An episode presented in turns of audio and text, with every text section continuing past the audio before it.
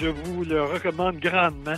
C'est un grand roman que j'ai adoré. J'ai beaucoup aimé euh, l'originalité de la thématique. Ça fait du bien. Ça fait un petit vent de fraîcheur euh, de lire là-dessus. Un 5 étoiles. Oh oui, moi j'ai Oh, wow. j'ai clen- clenché ça en deux jours. Là. Même si je l'ai lu deux fois, la troisième, j'ai encore le goût de voir des images. Donc, c'est dire, c'est un très, très, très beau livre. Toujours aussi excellent. Oui, très, très bonne lecture. C'est un de tes coups de cœur. Hein? Oui, c'est un coup de cœur. C'est vraiment un beau roman.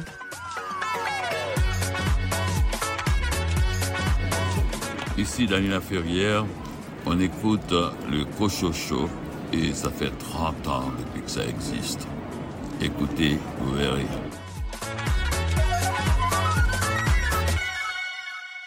Ici René Cochot, bienvenue à votre rendez-vous littéraire. J'espère que vous avez passé une belle semaine, que vous avez fait de belles lectures. Toute l'équipe vous a concocté cette semaine une émission fort variée, en fait pour tous les goûts. Je vous propose entre autres cette entrevue avec euh, Emmanuel Pierrot à propos de son roman La version qui n'intéresse personne, paru chez Le Cartanier. J'aurai un entretien avec Stéphane Lemardelé concernant sa bande dessinée Simone Veil et ses sœurs, les Inséparables, paru chez La Boîte à Bulles. Stéphanie Charland, de son côté, présente son roman jeunesse Émile et la traversée magique, publié chez les éditions du Point Bleu. Marie Clark lit des extraits de son recueil de haïkus Nous défricherons chacune un monde, paru chez les éditions David. L'éditrice Maëlys Payus parle de sa maison, les éditions Luxenox, qui se spécialise dans la littérature de l'imaginaire. Richard Goujon présente son plus récent roman Les Amants du Moulin Fleuri, publié chez les éditeurs réunis. Louis Gosselin, de quel roman vas-tu nous parler cette semaine? Un roman de Julie Marcille, Une femme de calibre, c'est aux éditions Robert Laffont. Stéphane Ledien, tu as choisi un classique de la littérature. Oui, René, cette semaine, je vous parle du fantôme de l'opéra de Gaston Leroux, un grand classique de la littérature policière à saveur fantastique. Venise Landry, tu as lu un roman d'une autrice chabouquoise. Je vais vous parler de Debout dans vos absences de Mélanie Noël aux éditions Hamac. Et Alexia Fortin, pour ta toute première chronique au Cochocho, de quel roman jeunesse as-tu choisi de nous parler? Aujourd'hui, je vais vous parler du roman de Audrey Archambault, 24 jours pour survivre au réveillon. Bienvenue au Cochocho. Ici René Cochot, bienvenue à votre rendez-vous littéraire. J'espère que vous avez passé une belle semaine, que vous avez fait de belles lectures. Toute l'équipe vous a concocté cette semaine une émission fort variée, en fait pour tous les goûts. Je vous propose entre autres cette entrevue avec euh, Emmanuel Pierrot à propos de son roman La version qui n'intéresse personne, paru chez Le Cartanier. J'aurai un entretien avec Stéphane Lemardelé concernant sa bande dessinée Simone Veil et ses sœurs, les Inséparables, paru chez La Boîte à Bulles. Stéphanie Charland, de son côté, présente son roman jeunesse Émile et la traversée magique, publié chez les éditions du Point Bleu. Marie Clark lit des extraits de son recueil de haïkus Nous défricherons chacune un monde, paru chez les éditions David. L'éditrice Maëlys Payus parle de sa maison, les éditions Luxenox, qui se spécialise dans la littérature de l'imaginaire. Louis Gosselin, de quel roman vas-tu nous parler cette semaine? Un roman de Julie Marcille, Une femme de calibre, c'est aux éditions Robert Laffont. Stéphane Ledien, tu as choisi un classique de la littérature. Oui, René, cette semaine, je vous parle du fantôme de l'opéra de Gaston Leroux, un grand classique de la littérature policière à saveur fantastique. Venise Landry, tu as lu un roman d'une autrice chabouquoise. Je vais vous parler de Debout dans vos absences de Mélanie Noël aux éditions Hamac. Et Alexia Fortin, pour ta toute première chronique au Cochocho, de quel roman jeunesse as-tu choisi de nous parler? Aujourd'hui, je vais vous parler du roman de Audrey Archambault, 24 jours pour survivre au réveillon. Bienvenue au Cochocho. Oh oh, oh Magali, c'est terminé ton sonnerie. Magali aime beaucoup trop les réseaux sociaux. Elle vit pour les caméras, elle est devenue accro. Elle filme son quotidien, elle fait ça comme une pro. Ça lui rapporte bien, elle en a fait son boulot. Elle ne veut plus travailler, elle veut faire des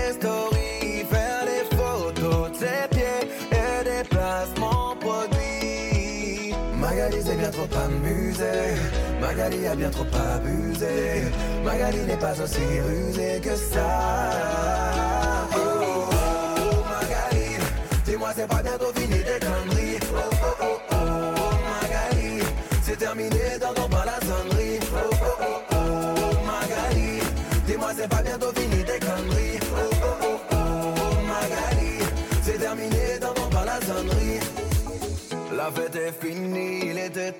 Ça n'aurait jamais dû durer autant. Je comprends que pour toi, toi soit embêtant. Mais ton comportement devenait inquiétant. T'es plus influenceuse, tu n'es plus. T'es plus influenceuse, tu n'es plus. Ouais, Magali s'est bien trop amusée. Magali a bien trop abusé. Magali n'est pas aussi rusée que ça. Oh, Magali, dis-moi c'est pas bientôt fini terminé dans ton bar la sonnerie. Oh, oh, oh, oh, Magali, dis-moi c'est pas bientôt fini tes conneries. Oh, oh, oh, oh, Magali, c'est terminé dans ton bar la sonnerie. Tu as trop fait d'indécence, toi t'as trop fait d'intéressant. Tu as trop fait d'indécence, toi t'as trop fait intéressant. Oh, oh, oh,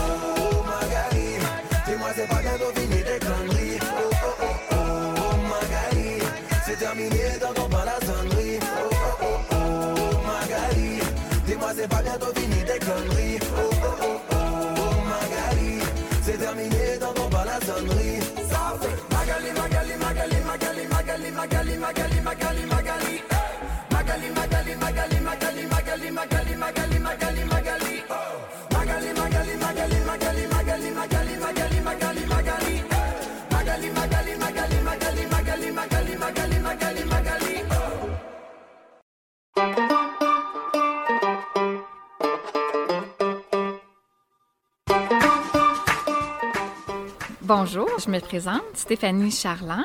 J'ai euh, publié Émile et la traversée magique euh, qui est publié aux éditions Le Point Bleu. C'est un livre euh, qui exploite le courage, la famille, les passions, l'amitié, l'adaptation des enfants. Ça s'adresse à un public de 6 ans et plus. C'est un roman qui est inspiré de notre aventure en famille. On est déménagé euh, de euh, en Estrie euh, jusqu'à Vancouver avec les enfants. C'est un petit garçon qui n'a pas du tout le goût euh, de déménager, de quitter sa- routine, mais à travers sa passion qui est la pêche, il prend plaisir euh, à l'Ouest canadien.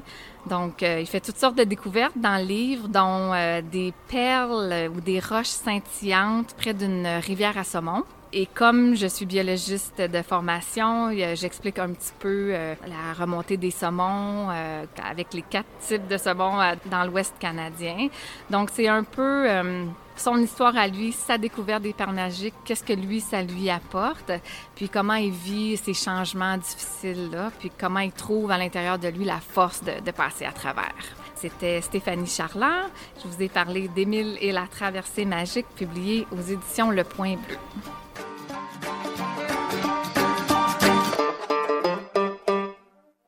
Ici Alexia Fortin. Dans quelques instants, je vais vous présenter le livre 24 jours pour sauver vos réveillons. is rocking.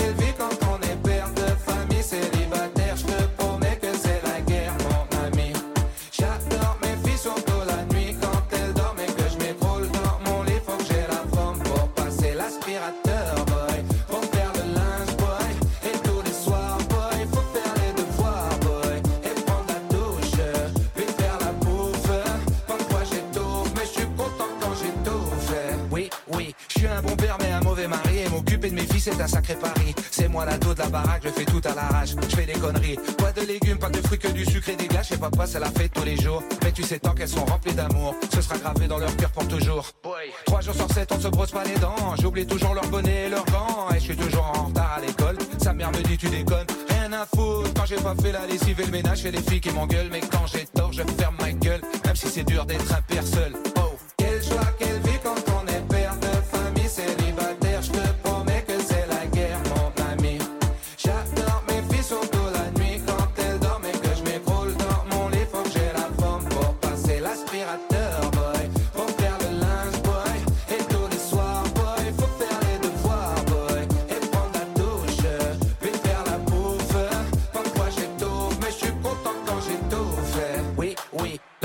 M'a dit je veux un lapin, la procédure est en cours. 20 heures pétantes, on a faim, mais y a rien, j'ai mis le lapin dans le four. Elle veut un chien, si un jour y en a un qui va le promener sous la pluie, c'est Bibi. Imagine-moi dans mon quartier pourri avec mon chihuahua qui chie. Quand on va faire les courses, c'est pas le chien, c'est les filles que j'attache aux charrettes. Coucher pas bouger si je les prends avec. mec, ça fait mal à la tête. Tout est dans le caddie, fou devient le daddy. Elles vont dormir chez papy, ça c'est le paradis.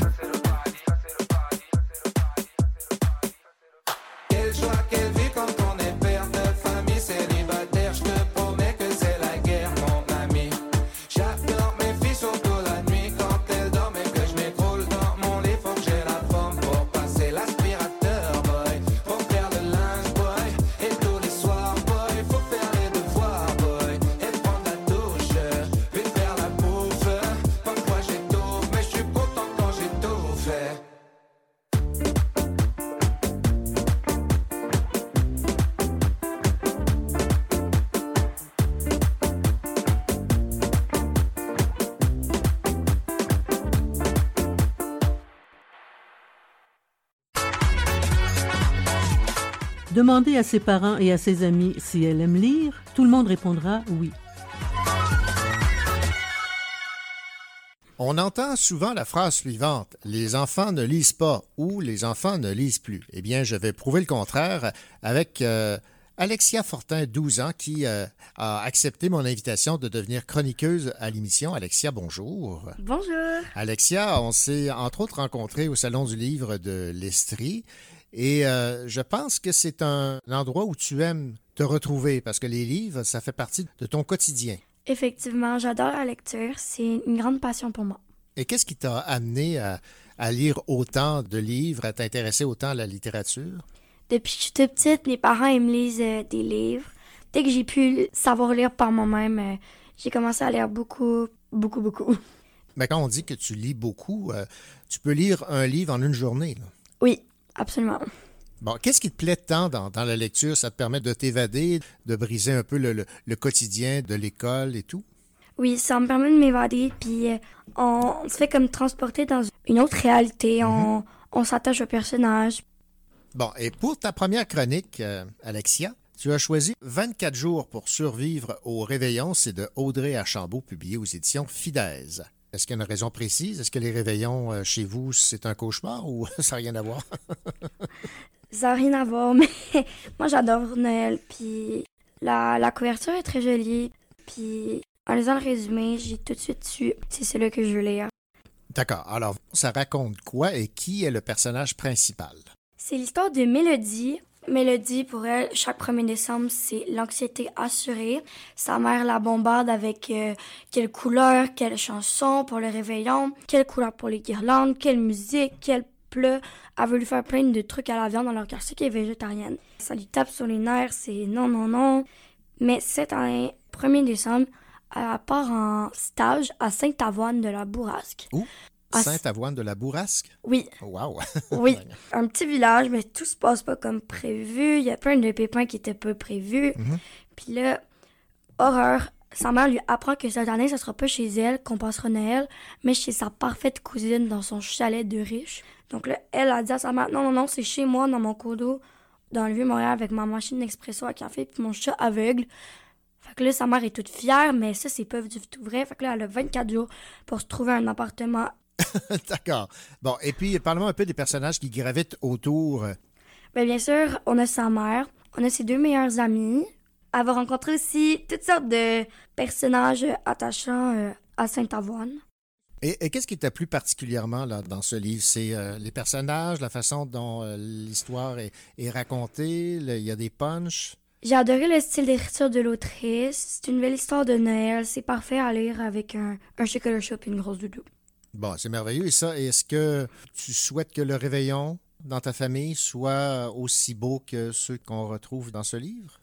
Bien sûr, euh, j'espère que mon réveillon sera génial. Le, message, le message est passé. Avis aux parents.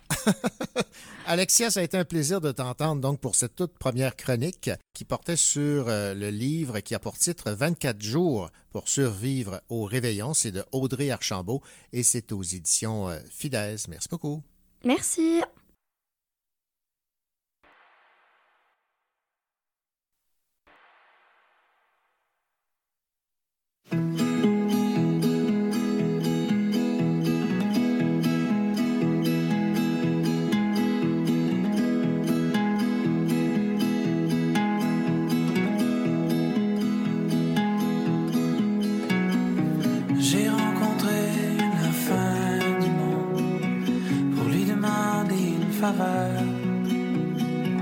Il n'a pas su comment répondre.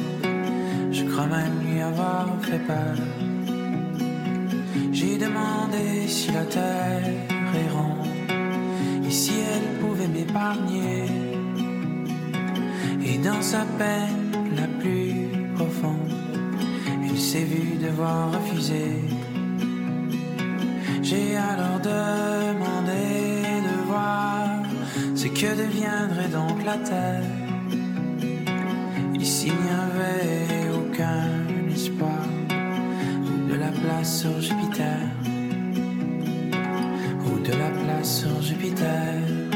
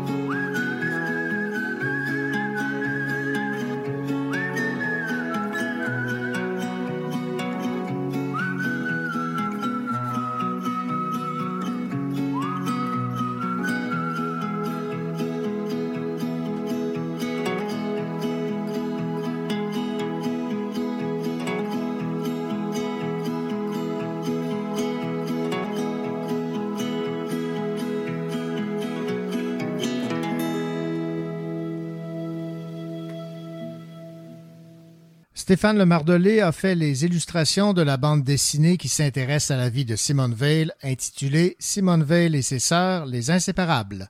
Dans cette BD, nous suivons le destin tragique et méconnu de la famille de Simone Veil et le lien indéfectible entre trois sœurs aux destinées pourtant fort différentes. Stéphane Lemardelet explique dans un premier temps ce qui l'a amené à participer à cette bande dessinée. C'est tout bête, la démarche est tout bête. Je développe une relation extraordinaire avec les éditeurs de la boîte à bulles, avec Vincent Henry et Quentin Guibreau, euh, etc., et toute sa petite gang. Et c'était il y a à peu près trois ans maintenant. Vincent qui m'approche pour réaliser, faire le dessin sur l'histoire de la vie de Simone Veil. Alors Simone Veil, bon déjà pour moi, je suis né en 68, donc dans les années 70 c'était un personnage politique très important que je voyais tous les jours à la télévision. Je suis pas très politisé, je dis ce que je pense, mais je suis pas très politisé. Puis c'est une madame, au niveau politique, qui a gardé un certain aura, qui est encore très respectée, et il faut reconnaître que c'est un des rares personnages politiques, toutes tendances confondues, qui n'a pas de casserole derrière elle. Alors déjà, c'est chapeau, numéro un. Ensuite, elle a légalisé en France dans les années 74-75 l'avortement. Donc ça, c'est déjà une première démarche féministe extraordinaire, sachant qu'elle n'était pas élue. Elle a été nommée comme ministre pour porter ce projet-là. Donc deuxième chose euh, vraiment importante. Et étant jeune, à l'âge de 17 ans, elle a été incarnée dans les camps de concentration des camps nazis. Alors c'est une madame qui a eu un parcours de vie incroyable. hallucinant. Et quand Vincent Henry m'a proposé le projet de le dessiner, c'est un scénario euh, de Pascal Bresson. Euh, c'est adapté du livre de Dominique Missica, donc la recherche était déjà conséquente. Et ça, il y a Quentin Guibreau, qui est l'éditeur, qui a fait un travail formidable d'édition dessus. Alors c'est vraiment un travail d'équipe. Mais quand Vincent m'a approché, je ne voulais pas. Parce que pour moi, comme disait Wim Wenders, faire un film sur la guerre, c'est la rendre héroïque, donc c'est faire quelque chose pour la guerre. Mais déjà, il m'a dit que ça allait avoir une belle visibilité, parce que c'est vrai que c'est une madame qui est bien connue en France. Le livre est déjà édité à 7000 exemplaires, je crois. Mais ce qui est intéressant, c'est que dessiner la guerre, déjà, ça ne m'intéresse pas. Ça ne m'intéressait pas, ça ne m'intéresse toujours pas. Et dessiner les camps de concentration, ça a été pour moi une torture. Je ne l'ai pas vécu, mais juste le dessiner, ça a été quelque chose d'assez de, très pénible et je ne voulais pas m'embarquer là-dedans. Par contre, quand j'ai lu le scénario, il y a un détail euh, qui m'a plu. Bon, déjà que ce soit une grande dame, pas de casserole derrière elle, légaliser légalisation de l'avortement, donc comme je disais tout à l'heure. Mais ce qui est intéressant, c'est que elle et sa famille ont été arrêtées en 1944 alors qu'elle était juive. Donc elle, une de ses sœurs, sa mère, qui n'en est pas revenue, son frère et son père, qui n'en sont pas revenus non plus, ont été arrêtés en tant que juifs. Mais son autre sœur, Denise, qui était plus âgée, elle a été arrêtée en tant que résistante. Les nazis n'ont jamais su qu'elle était juive. Donc, elles ont connu les camps toutes les deux, mais Denise, elle, a connu les camps de prisonniers. Simone, elle, a connu les camps d'extermination. Donc, ça a été deux traitements différents. Déjà. Et surtout, ce qui m'a, entre guillemets, plu dans la démarche, c'est que au retour, à leur retour, Denise a été accueillie en héroïne, porte-drapeau du général de Gaulle. Elle était invitée à toutes les conférences. C'est devenu une héroïne nationale. Sauf que Simone et son autre sœur Madeleine, les deux seules rescapées, elles, étaient encore considérées comme des juives, comme à peine accueillies, encore regardées de haut, encore ostracisées aucune aide. Donc c'est toute cette hypocrisie de la société française qui m'a plu de, pointer du doigt. Ce racisme qui existe encore en France et ailleurs dans le monde. On dit au Québec qu'il n'y a pas de, racisme systémique. Je, le pense qu'il n'y a pas de racisme systémique ici. Mais il y a quand même des racistes, il y a du racisme pareil. Et en France, c'est carrément dans l'hymne national quand on regarde les paroles de la, Marseillaise, aux armes citoyens, il faut savoir qu'il y a à peu près plus d'une centaine d'hymnes nationaux dans le monde. Il n'y en a que cinq qui sont violents, racistes, et la Marseillaise fait les deux. Aux armes citoyens, qu'un sang impur abreuve tes sillons. Quelle horreur Alors ça, ça, moi, ça m'horripile. Et de participer à cette dénonciation de cette hypocrisie de la société française, j'avoue que ça m'a charmé un petit peu. Alors c'est ça qui est intéressant avec cette grande dame, de regarder le petit côté sombre un petit peu de la grande histoire. Alors Stéphane Lemardelier, on rappelle que votre nouvelle bande dessinée a pour titre Simone Veil et ses sœurs les inséparables, publiée chez La Boîte à Bulles. Merci beaucoup. Merci à vous.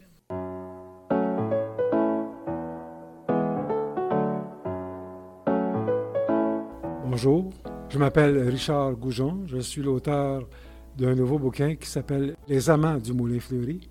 Je vous résume brièvement l'histoire de ce roman qui se déroule en 1832 à Saint-Césaire, qui est toujours mon patelin.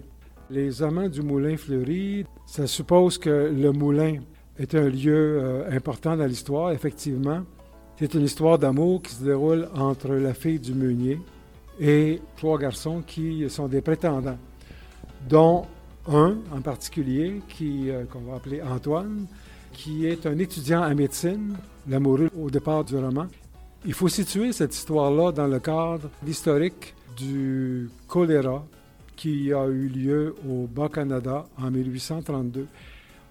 Selon les sources, il y aurait eu de 6 à 8 000, peut-être même 10 000 personnes euh, décédées du choléra au Bas-Canada, dont 29 adultes à Saint-Césaire. Donc, euh, le milieu était touché par euh, cette maladie dont on connaissait peu de choses concernant la façon de guérir ou de soigner la maladie.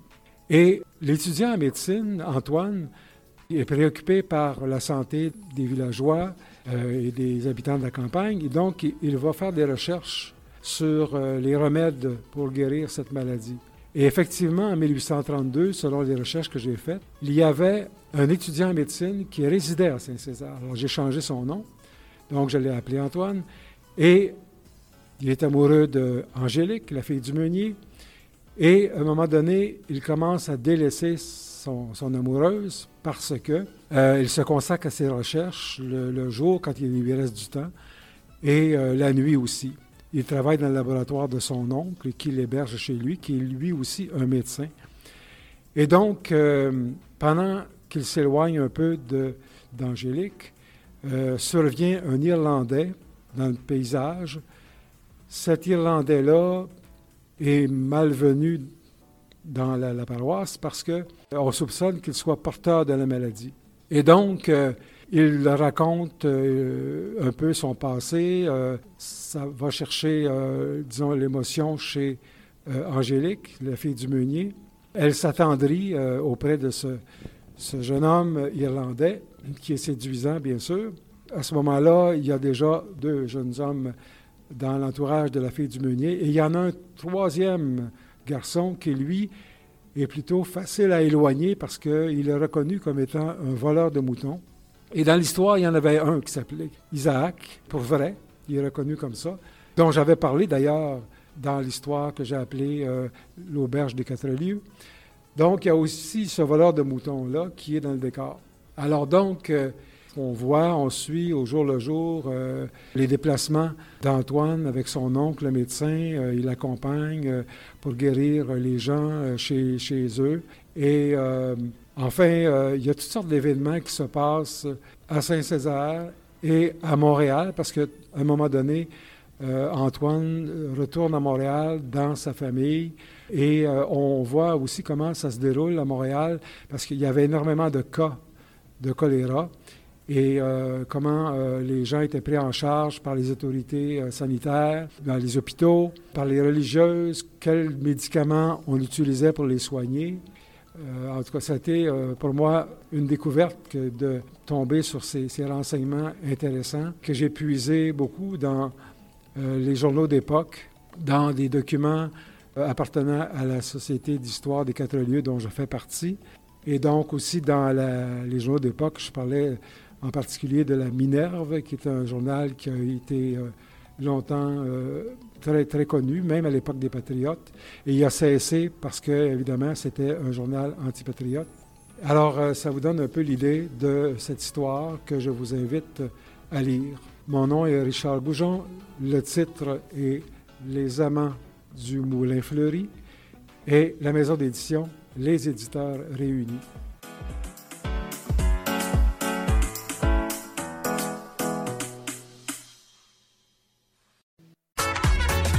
Ici Dom Pelletier, l'auteur de la série de BD Les Timbrés, et vous écoutez l'émission littéraire Le Cochot Show.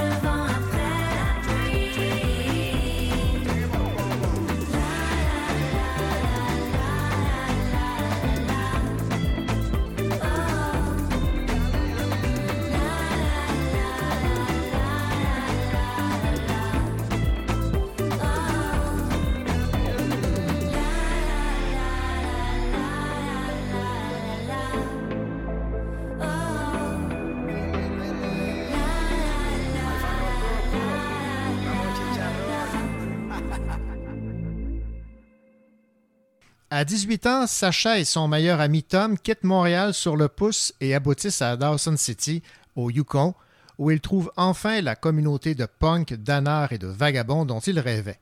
Ils adoptent une chienne louve, Luna, et s'installent sur la 6e avenue dans une cabane sans électricité ni eau courante. De job d'été en hiver, chômé, de nuit blanche en road trip, d'amant en amante, des années joyeuses passent dans un monde immense. Mais quand Sacha tombe amoureuse d'un autre, Tom se sent trahi. Sacha n'est qu'une pute, une profiteuse qui mérite d'être punie. Il répand son fiel, le village choisit son camp, puis la pandémie frappe. En quarantaine dans une cabane isolée, seule avec un coloc dont elle doit repousser les avances pressantes, Sacha compte les jours tandis que les Dawsonites confinés font son procès. C'est ainsi que se résume ce magnifique roman que la maison d'édition Le Cartanier a catalogué de punk, la version qui n'intéresse personne de Emmanuel Pierrot. Bonjour, euh, Emmanuel. Bonjour. Emmanuel, euh, es-tu d'accord avec euh, le choix du terme du Cartanier de présenter ton roman comme étant de la littérature ou un roman punk? Mon Dieu, je pensais pas avoir à me prononcer là-dessus. je pense que ça peut être punk pour des gens, puis je pense qu'il y a bien des punks qui vont dire que c'est pas assez punk. On est toujours le punk de quelqu'un, puis le poseur de quelqu'un d'autre. Donc, euh, ça sera à- au, le- au lecteur de- et aux lectrices de décider. Bon, je lisais euh, aussi, euh, Emmanuel, que au départ, c'est un recueil de poésie que vous aviez euh, choisi euh, d'écrire à la lumière de cette expérience de quelques années euh, au Yukon, mais votre éditeur vous a finalement euh, envoyé vers une autre voie, celle du roman. Ça a nécessité, j'imagine, tout un retravail d'écriture. Oui, euh, ben en fait c'est que dans la dans la version que j'avais rendue à mon éditeur que qui était un recueil de poésie, à la fin il y avait un 20 pages de prose qui s'appelait La version qui n'intéresse personne, puis qui expliquait dans le fond les coulisses des poèmes, euh, tout ce qui était dans les non-dits que j'avais pas narré parce que la, la poésie on peut pas être euh, aussi précis dans, dans nos histoires puis dans nos personnages. Tout cas, on peut. Moi, je l'ai, j'ai pas été capable de le faire en poésie. Puis là, mes éditeurs ont dit bon ben euh, c'est la partie la plus intéressante de ce projet-là, le 20 pages de prose à la fin. Donc ils m'ont renvoyé à ma page à ma table de travail pendant plusieurs mois, puis avec un peu la mission de tout mettre ces poèmes-là en prose. Parce que j'ai j'ai quand même eu beaucoup de plaisir à le faire, à part les les bouts plus difficiles où, où c'était où c'était pas tout le temps juste de la joie, mais, mais c'était le fun comme exercice. Ben, en tout cas, le, le résultat est fort intéressant parce que c'est quand même euh, un roman qui a euh, à peu près 360 pages. Bon, euh, revenons évidemment à cette euh, incursion au Yukon de la part du, du personnage principal. En fait, c'est- c'est c'est vous, là. Dans un premier temps, évidemment, la, question que- qui, me- venait à l'esprit, c'est quand vous avez choisi le Yukon, c'était vraiment le, seul endroit au pays qui correspondait à, l'idéal que vous vous étiez fait? Euh, ouais, ben j'ai vagabondé un petit peu en Amérique du Nord avant de me poser au Yukon, mais tu sais, la première fois que j'ai été, c'était en 2012, fait que j'étais quand même, euh, j'avais 18 ans là. Euh, puis après, j'ai travaillé là-bas, puis j'ai continué à explorer un peu, mais je retournais tout le temps là. Puis j'ai fini par avoir ma résidence yukonaise. Donc c'est sûr que quand j'écrivais, ça allait se passer au Yukon, puisque c'est c'est l'univers que je connaissais. On peut comprendre que vous êtes tombé euh, en amour avec le Yukon si euh, on considère ce que vous écrivez ici en page 17. Il nous a déposé à Dawson City. On n'avait jamais rien vu d'aussi magnifique et on a pleuré, même si on n'est pas des têteux. C'est beau au point de- d'en pleurer. C'est beau au point d'en pleurer, surtout dans un contexte où est-ce que les environnements les plus beaux, les plus sauvages se font détruire partout dans le monde. Quand tu arrives au Yukon, il y a plein d'endroits qui semblent pas avoir été euh, changés par la, les humains. On dirait qu'on est dans un, un documentaire de National Geographic. Là. Fait que, euh, c'est comme c'est c'est vraiment incroyable. J'ai jamais vu, j'ai jamais eu ce sentiment de grandeur là nulle part ailleurs. Mais tu sais, je suis pas, je suis vraiment pas allée partout non plus là, mais en tout cas, c'est Ben, ça. on, peut comprendre que ça, ça marque, euh, effectivement, si la, la trace euh, des humains est, est minime dans- avec des paysages, des montagnes et tout, euh, on peut comprendre le sentiment que vous avez euh, vécu. Bon, là, c'est la, la beauté des choses, mais ce que vous décrivez dans ce roman, euh, c'était pas toujours de, de tout repos, parce que les protagonistes, on va dire qu'elles sont quoi, crues, authentiques, avec euh, évidemment des, des abus pour euh, la drogue, l'alcool, des gens qui font des dépressions. Donc, euh, autant le paysage est beau, autant les gens qui l'habitent semblent avoir quelques difficultés à vivre. là. Ouais, ben on sait pas vivre. Sacha sait pas vivre. Tom sait pas vivre. Ils, ils ont pas eu des modèles. Ils ont pas eu les outils ni les modèles pour leur apprendre à bien se comporter.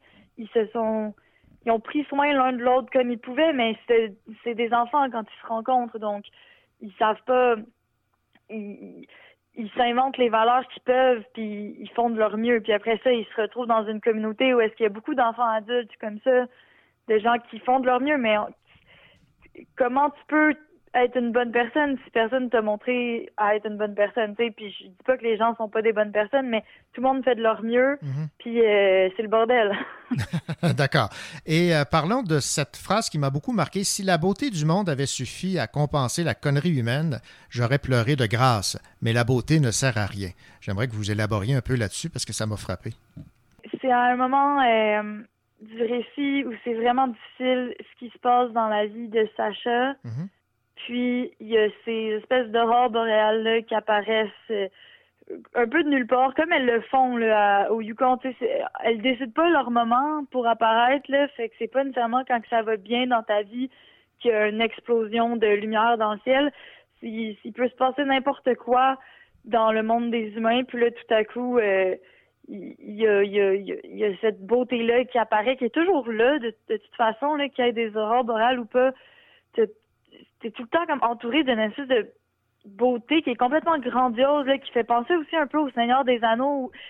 C'est comme fantastique, mais euh, mais tu peux quand même euh, trouver la façon d'avoir une vie de marde, là, si tu veux, tu sais, ou même si tu veux pas.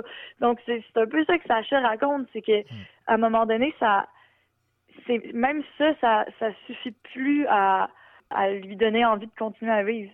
Bon, revenons sur cette amitié entre Tom et euh, Sacha. Moi, ce que, ce que je constate, c'est que Tom n'a pas été honnête. Il se présentait toujours comme étant son ami, mais à partir du moment où elle est tombée amoureuse d'un autre, ça passait plus.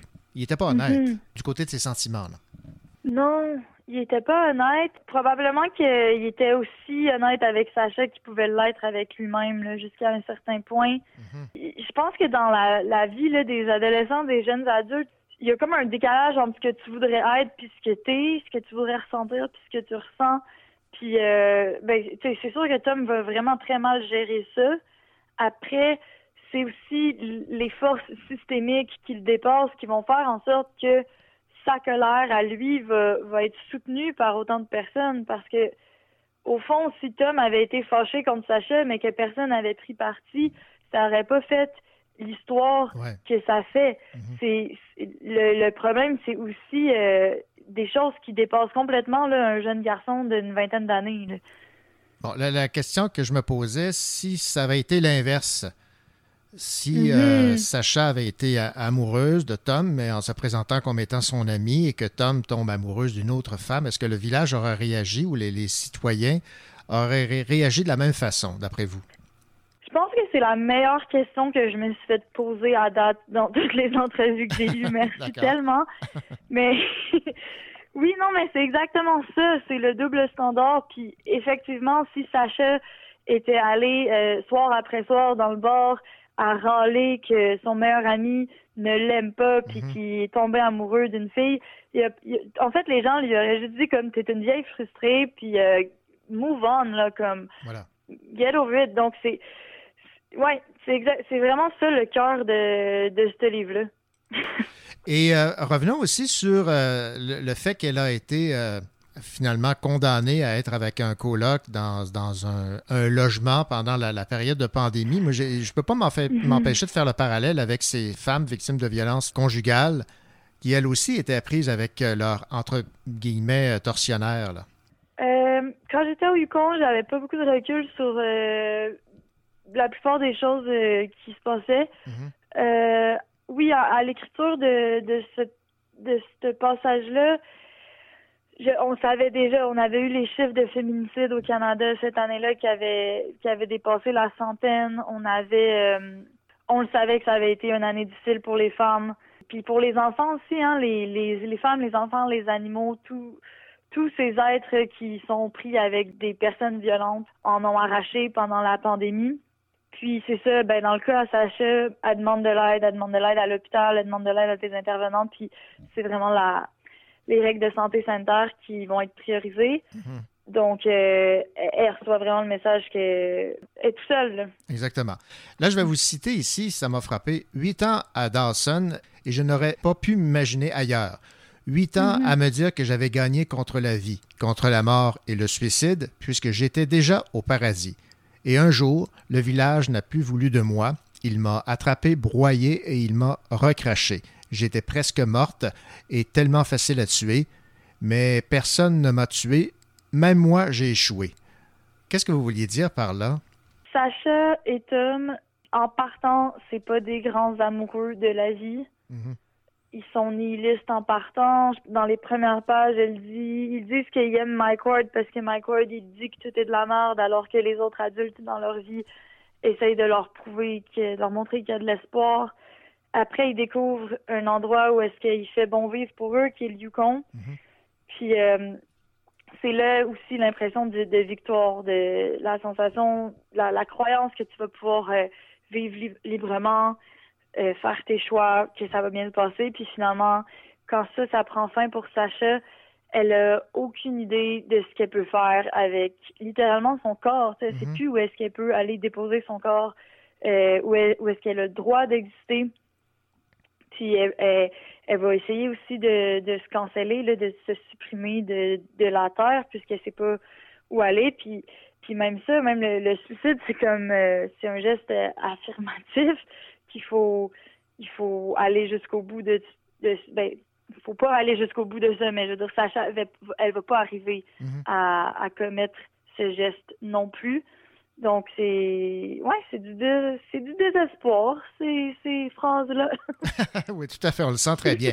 Euh, un autre endroit, après sept ans à vivre à Dawson, j'en étais réduite à supplier Tom de sauver mon honneur comme les sorcières et les putes du Moyen Âge. Est-ce que je suis dans la marde? Est-ce que vous vous visualisez comme euh, quelqu'un de, de résilient? Parce que vous avez quand même euh, vécu des moments euh, particulièrement difficiles là, dans cette fin de parcours à, à Dawson City. là. Non, je me vois pas comme quelqu'un de résilient. Je pense que c'est pour ça d'ailleurs que j'ai toujours été vers l'écriture. C'est parce que, en général, dans la vie, quand il m'arrive des choses, je manque de résilience. C'est pour ça que euh, j'ai besoin de l'art pour, pour créer à partir de soit ce dont je suis témoin ou euh, ce qui, ce qui m'arrive ou, ou des, des personnes que je vais rencontrer que je vais trouver que leur caractère est tellement spécifique qu'il faut faire des personnages avec ça. Il faut, faut en parler, il faut exposer euh, les, les choses qui nous traversent. Euh, mais je pense que si j'avais de la résilience, en fait, je, je, je serais, je serais probablement pas euh, écrivaine. OK, d'accord. je ferais juste gérer mes affaires euh, de mon bord, puis je continuerais ma vie. Mais, euh, mais dans le cas de Sacha, là, dans le cas de cet extrait-là, c'est c'est ça. À, à ce moment-là, euh, peut-être que Sacha est plus résiliente que moi. Sacha est pas écrivaine. Euh, dans, dans, dans, ça. à part qu'elle elle parle de son histoire, mais on la voit pas écrire dans le livre. Oui, oui, c'est vrai. Mais oui, les sorcières. Euh, j'ai lu Caliban et la sorcière, j'ai lu quelques ouvrages sur les, les sorcières pendant l'écriture du roman. Puis à un moment donné, j'ai fait des parallèles avec Sacha. Je voulais pas qu'il y en ait trop, là. Je voudrais, je voulais pas que ça soit trop comme euh, in your face. Mais euh, y- y- on a hérité de certaines valeurs euh, qui ont été créées pendant la chasse aux sorcières, euh, encore en Occident. Là, tu sais, le slut shaming, il, il y en avait pendant la chasse aux sorcières, puis couple d'autres affaires. Je peux Oui, pas oui, partir là-dedans. Bon, on poursuit notre entrevue avec Emmanuel Pierrot à propos de son roman qui a pour titre La version qui n'intéresse personne aux éditions Le, Le Cartanier. Le personnage de, de Sacha, en fait un peu, un peu même beaucoup votre alter ego, a décidé à un moment donné que c'en était assez. La pression sociale ne me dicterait pas qui aimer, qui fréquenter, qu'il soit 5, 10 ou 1375 à me mépriser, ils n'auraient pas raison pour autant. J'ai eu envie de donner à tout le monde le contraire de ce qu'ils attendaient de moi. J'ai eu envie de ne pas disparaître, de ne pas m'écraser et de continuer à les faire chier. À quel moment Sacha décide là que ça suffit? Quel a été le déclic principal? Sacha, je pense que jusqu'à la toute fin, elle veut, elle veut être aimée, elle veut sauver ses relations. Euh, là, c'est un moment spécifique où est-ce qu'elle écoute du Cardi B dans une dans une station-service avec une amie. Puis là, elle a comme ce, ce sentiment d'empouvoirment-là qui va la- l'habiter pendant une demi-heure, une heure. Puis après ça, ben, elle retourne à, à sa vie un peu pathétique où elle, elle manque de courage. Elle, manque de, de courage, puis elle peut pas non plus nécessairement se permettre d'en avoir. Mais elle va retourner dans essayer de s'expliquer, essayer de rétablir la vérité, parler des faits, prouver son point, montrer des preuves, euh, re- regagner l'amour des gens qu'elle a perdus, réparer ses amitiés. Puis ça marche pas, hein. On la voit se débattre comme ça pendant euh, pendant quand même longtemps. Jusqu'à la fin du roman, je pense qu'elle a, elle a un espoir, puis à la fin, elle n'en a plus. Hélas. Votre maison d'édition, je lisais ça, vous a poussé à dire les choses au complet. Bref, de ne pas vous censurer. Est-ce que je, je- je comprends bien l'intention de la- de- du cartanier? Oui, ben le cartanier, c'est parce que je finissais toujours par leur dire que s'il y avait certaines choses que en poésie, par exemple, c'était facile de prendre une distance, de Oui. d'effleurer des sujets, mais pas de rentrer dedans euh, à 100%. Fait que là, souvent, le cartanier me disait, ben tu Eric et Alexis, là, euh, bon, qu'est-ce que tu veux dire par ça? Qu'est-ce qui qu'est-ce qu'il évoque, ce poème-là? Puis là, je leur racontais ce que ça évoquait, puis euh, il me disait, bon, ben, ben écris ça, tu sais, au lieu de, de tourner autour du pot. Il, il voulait pas que je tourne autour du pot. Donc, euh, c'est ça, on est allé, euh, je, me suis vraiment permise d'aller au bout de toutes les, de toutes ces histoires-là, de, de, de rien laisser en, en suspens, de, de pas me censurer. À fond la caisse, quoi. Ouais, exact. Et dernière question, euh, Emmanuel Pierrot, qu'est-ce que vous aimeriez que les gens retiennent de la, la lecture de votre roman, là, la version qui n'intéresse personne? Ben, j'ai vraiment aimé ta question. Je pense que ça m'a ça m'a touché que tu me poses cette question-là. Comment ça se serait passé si c'était Sacha qui aurait agi comme Tom et Tom qui aurait agi comme Sacha? Comment cette histoire-là aurait eu combien de pages? Euh, Puis sinon, tu sais, euh, sur une note un peu plus positive, comment on peut prendre soin les uns des autres? Ben voilà, ben sur cette note positive, on va terminer ce- cette entrevue. Emmanuel Pierrot, ça a été un plaisir de discuter avec toi de la version qui n'intéresse personne publiée chez Le Cartanier. Et euh, ben, j'imagine que il y a un petit peu de pression pour que vous écriviez autre chose. Oui, ben j'ai déjà plein d'idées pour la suite euh, des choses, fait que vous allez sans doute entendre parler de moi encore, je l'espère. Ben, on l'espère certainement. Moi, je vais continuer d'écrire. Voilà, ben merci beaucoup Emmanuel Pierrot. Merci. Au revoir. Bye.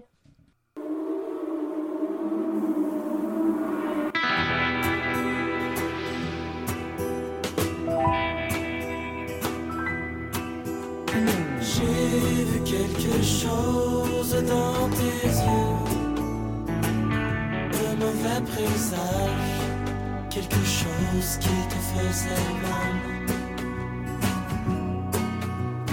J'ai vu quelque chose dans tes yeux, un animal en cage, quelque chose qui parlait à ta place. Quand je suis avec toi, on parle pas. Les mots s'écrivent, j'arrive à lire toutes tes histoires. On se dévoile et voilà, sans se dire quoi que ce soit. J'ai vu quelque chose dans tes yeux, un mauvais présage quelque chose qui te faisait mal. J'ai vu quelque chose dans tes yeux, un animal en cage, quelque chose qui parlait à ta place. J'entends toutes ces voix qui m'assaillent. On s'éloigne du tapage sans faire un seul pas. Dans ton regard, tu m'écris des phrases, des tas de poèmes pour qu'on se sous tes paupières se recréent des scènes avec des bonhommes allumettes qui s'embrasent à ton réveil. En cette fumée qui t'embrouille la tête. J'ai vu quelque chose dans tes yeux. Un animal en cage. Quelque chose qui parlait à ta place. J'ai vu quelque chose dans tes yeux. Un mauvais présage. Quelque chose qui te faisait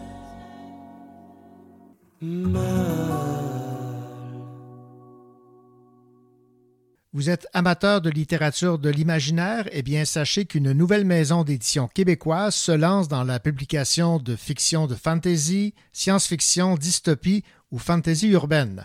Il s'agit des éditions Lux Nox, basées à Montréal. L'éditrice Maïlis Payous est une grande lectrice de littérature de l'imaginaire. On l'écoute. On a trois collections, une collection 12-15 ans, une collection 14-18 et une collection pour adultes. La volonté, en fait, c'est euh, le fait qu'il y a peu de maisons d'édition spécialisées en imaginaire au Québec et on aimerait s'adresser euh, peut-être à un public euh, en demande, assez jeune, qui au Québec a peu accès à certains titres qui sont accessibles soit dans le Canada anglophone, soit en France, mais pas au Québec. Donc on publie euh, des auteurs euh, de l'étranger ou du Canada, mais euh, on pense aussi que le Québec regorge de talents. On est ouvert à accueillir des nouveaux auteurs. On essaye aussi de publier le plus possible des auteurs québécois. La maison d'édition a été fondée en 2021. Nos premiers romans sont sortis l'an dernier, en 2022, avec euh, neuf titres. Et euh, cette année, on a aussi euh, donc neuf nouveaux titres. Je dis souvent que on peut pas ne pas aimer la fantasy dans le sens où on peut pas ne pas aimer la musique. Donc peut-être qu'on on ne connaît de la musique que de la country, alors que ce qu'on aime, ben, c'est du rap ou euh, du classique. Donc euh, là, c'est la même chose. Il y a tellement de genres et de sous-genres que euh, peut-être qu'on n'aime pas la fantaisie parce qu'on n'est pas tombé sur le, le- le type de fantaisie qui nous allume en fait. Parce que même si c'est souvent des, sujets imaginaires ou la science-fiction parfois, c'est quand même assez euh, euh, créatif. euh, c'est un moyen un petit peu détourné ou plus délicat, moins direct de parler d'enjeux qui nous concernent et qui concernent notre réalité. Ici Louis Gosselin. Dans un instant, je vous parle d'un roman qui s'appelle Une femme de calibre aux éditions Robert Laffont. C'est un roman de Julie Marcille.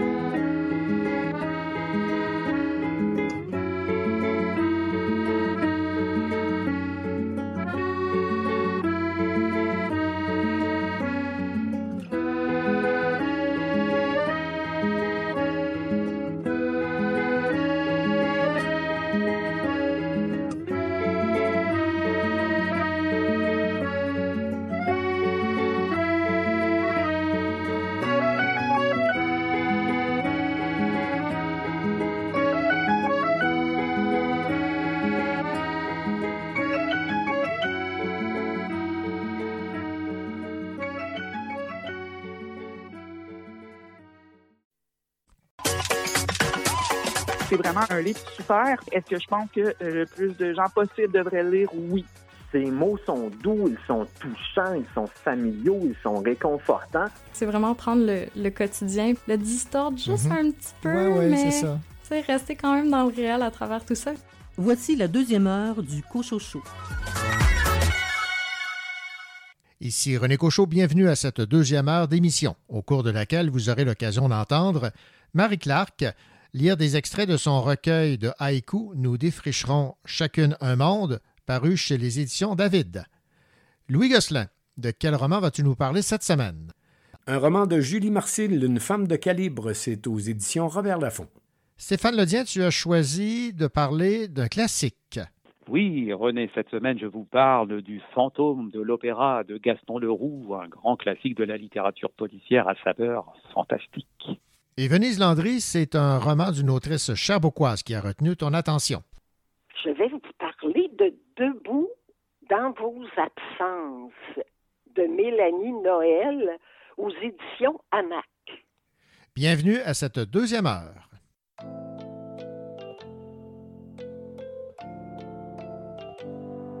Peut-être que dans dix ans il y aura plus de forêt, peut-être que la mer se sera évaporée, peut-être que on essaiera de changer d'air, peut-être que c'est déjà trop tard pour le faire, Peut-être que on a déjà perdu le combat. Peut-être que on aura tous une puce dans le bras. Peut-être que plus personne dira le mot merci. Peut-être que l'eau s'achètera en pharmacie. Les secondes sont plus longues quand on a la tête sous l'eau.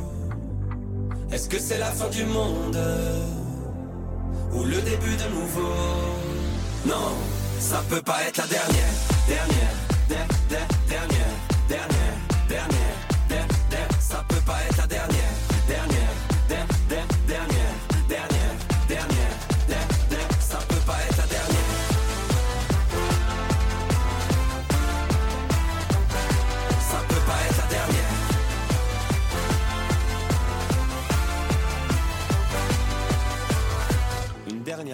pour un dernier souci. Un dernier anniversaire pour une dernière bougie. Une dernière ensemble, une dernière avec toi. Une dernière nouveauté, une dernière première fois.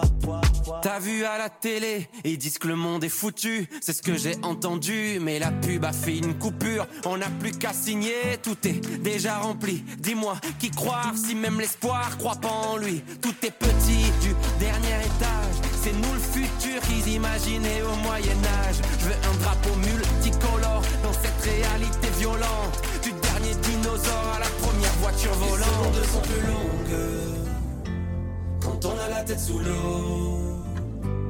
Est-ce que c'est la fin du monde ou le début de nouveau?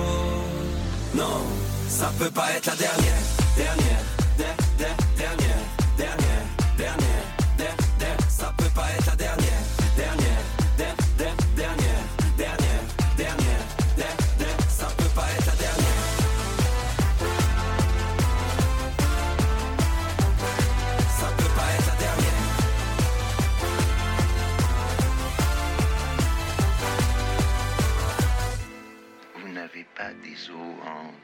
Vous pouvez vous cogner à la vie. Où est-ce que le monde nous emmène? On va vivre quand même. Est-ce qu'on arrive bientôt, bientôt? Où est-ce que le monde nous emmène? On va vivre quand même. Est-ce qu'on arrive bientôt, bientôt? Où est-ce que le monde nous emmène? On va vivre quand même. Est-ce qu'on arrive bientôt, bientôt? Où est-ce que le monde nous emmène?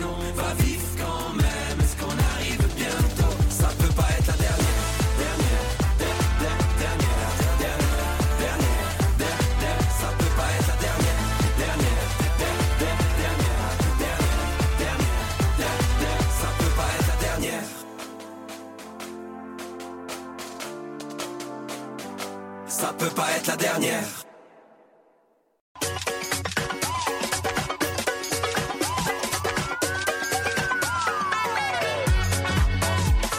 Il n'a pas peur de prendre quelques livres pour les lire, évidemment. Louis Gosselin.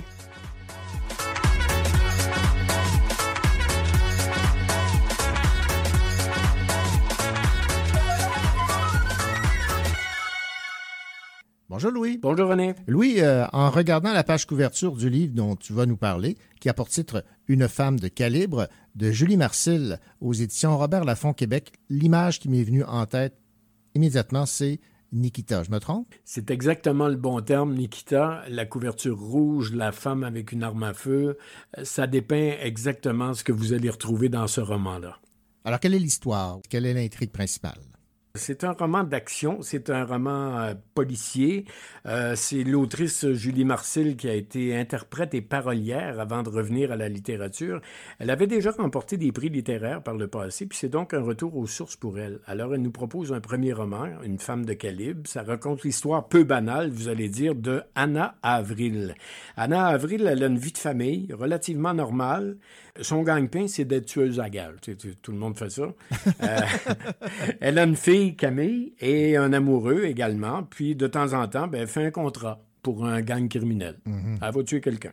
De sang-froid, là. De sang-froid. Oui, oui, elle est payée pour ça. Donc, euh, elle n'a pas de sentiment autour de ça. Elle, elle a un travail à faire. Elle va tuer quelqu'un, elle empoche, puis euh, c'est tout. Puis à la suite d'un de ces contrats, ben, il y a un- une journaliste, Laura, qui s'intéresse au cas. Puis par hasard, elle fait la connaissance d'Anna durant euh, son enquête. Alors euh, la journaliste parle à la tueuse. En sachant pas, évidemment, que c'est la tueuse. Alors, euh, à partir de là, ben, il faut faire attention à ce qu'on dit du côté de la tueuse, puis à ce qu'on fait également, parce qu'elle développe une certaine amitié avec la journaliste qui, elle, Mhm. enquête sur le cas. Comment elle va s'en sortir? Ben, c'est la quête du roman. euh, où est-ce que ça va aller? Jusqu'à- Est-ce qu'elle va se faire prendre ou pas? Euh, Ah, est-ce que la journaliste va réussir à la Mhm. démasquer, etc. C'est une écriture très actuelle également. euh, c'est facile à lire. Il y a beaucoup, beaucoup de dialogues. Les personnages sont intéressants. J'aurais aimé en savoir encore un petit peu plus sur le personnage principal, Anna, parce qu'on ne on devient pas tueuse à gages comme ça, j'imagine. Donc, euh, peut-être dans un prochain, on apprendra qu'est-ce qui l'a amené là. Mhm. Là, euh, ça commence, puis elle est déjà tueuse à gages. Alors, peut-être que dans un prochain roman, on verra pourquoi outre l'argent, elle est devenue tueuse à gages. Euh, le personnage de la journaliste maladroite, c'est bien pensé, elle pourrait facilement devenir l'héroïne des prochains romans également. Puis ce qui est intéressant aussi, c'est que la victime, c'est un procureur de la couronne. Donc, ça ajoute à l'intrigue. Et euh, Anna s'est aperçue en voyant aux nouvelles qu'elle venait de tuer un procureur de la couronne. Ça aussi, c'est pas, c'était simplement euh, n'importe qui qui avait un compte à rendre avec quelqu'un. Le procureur de la couronne traite plusieurs affaires dans Ouais, une année. Donc, euh, est-ce qu'il était corrompu? Pourquoi sa tête a été mise à prix? Euh, il y a les rapports aussi entre la presse et la police qui sont intéressants dans ce roman-là. Bref, un bon roman policier. L'héroïne nous dit qu'on ne l'emporte jamais sur la mort et qu'on essaie juste d'en repousser l'échéance le plus possible. Ah, c'est bien dit, ben oui, c'est très, ça, très bien dit. Alors, c'est une femme de calibre à découvrir, Julie Marcille, que je connaissais pas du tout, mais euh, intéressant. Ben non, moi non plus. J'ai- J'aime beaucoup le, le- le titre Une femme de calibre. Il y a, il y a un jeu de mots là euh, fort intéressant. Oui, et calibre aussi, euh, calibre euh, dans le sens où il faut être de calibre pour faire ce métier-là, puis avoir une vie parallèle aussi. Ouais. c'est un fort calibre. Ben merci Louis. Mais merci René. Ici Venise Landry. Cette semaine, euh, je vais vous parler de Debout dans vos absences de Mélanie Noël, un roman très près d'elle aux éditions Hamac.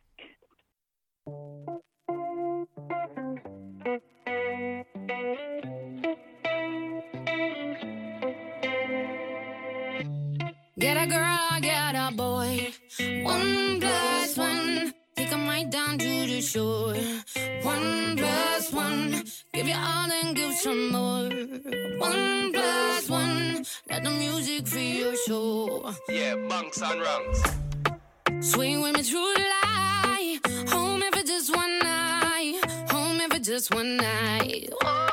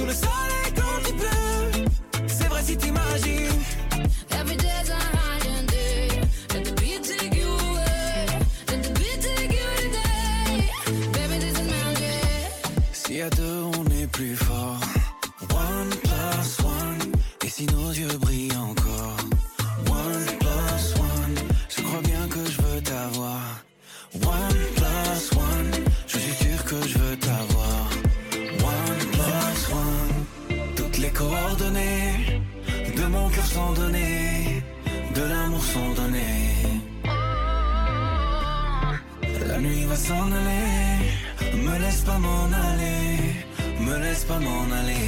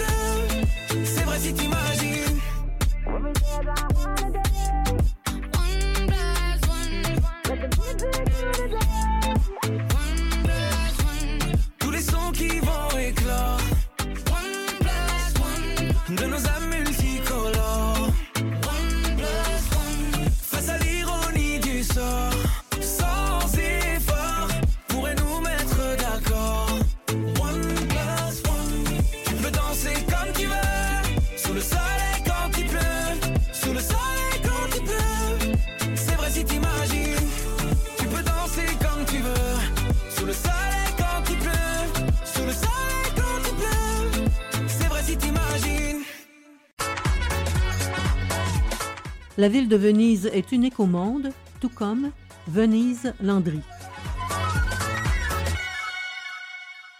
Bonjour Venise.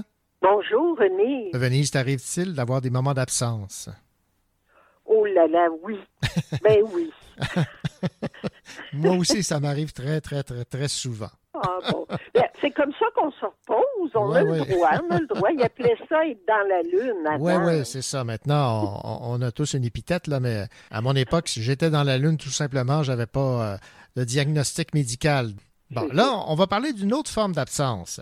Pas de l'absence dans, dans notre tête, mais de debout dans vos absences. C'est de l'autrice et poète euh, Mélanie euh, Noël. C'est aux éditions Hamac. Alors, ça me fait plaisir de, savoir que tu as partagé cette lecture parce que j'ai lu, euh, évidemment, euh, dès qu'il est sorti euh, ce magnifique livre. J'imagine que tu as les mêmes commentaires positifs en lien avec cette plume.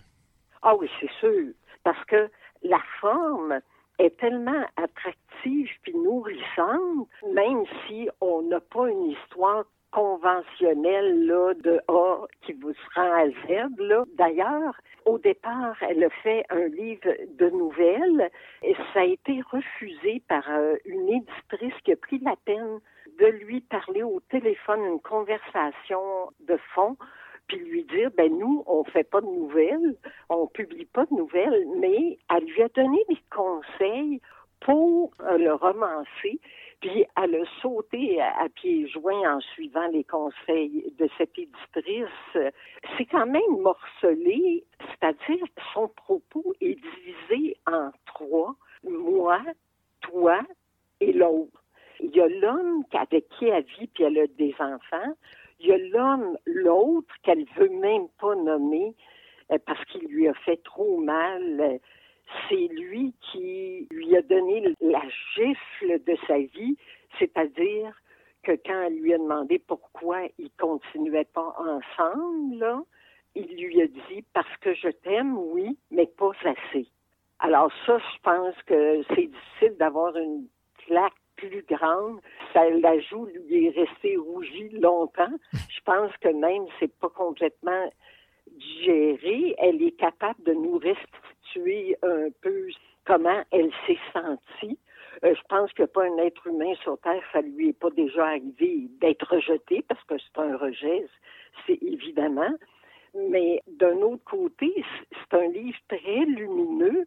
Il n'y a rien de sombre dans ça parce que elle s'en est sortie. Elle n'est plus du tout dans l'ombre. Cet amour-là lui a permis, je dirais, de faire une réflexion en profondeur sur le temps qui passe. C'est beaucoup un livre sur le temps qui passe Parce que ça tourne au- autour du toujours, qu'on aime toujours et à jamais. Ça fait peur, hein, quand même. Chose certaine, dans euh, mon temps, le temps de ma mère, euh, on n'avait pas peur de ça. On donnait des diamants justement à cause de ça, parce qu'on disait qu'on aimait éternellement. Est-ce que c'était meilleur? Il y avait beaucoup d'hy- d'hypocrisie hein, aussi dans tout ça et de double vie.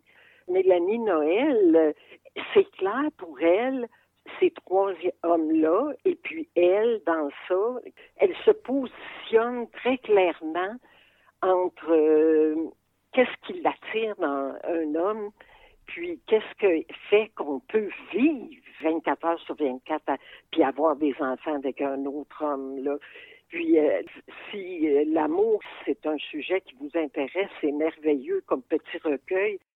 Si tu me permets de lire euh, rapidement deux places, parce que le style pourrait faire des citations à répétition. Là. Oui, J'aurais pu faire, oui, une vingtaine de, de citations, Mhm. tu sais, qui font réfléchir, des petites perles, là, qu'on ouvre de temps en temps, puis qu'on regarde reluire. Ben, ici, j'en ai une.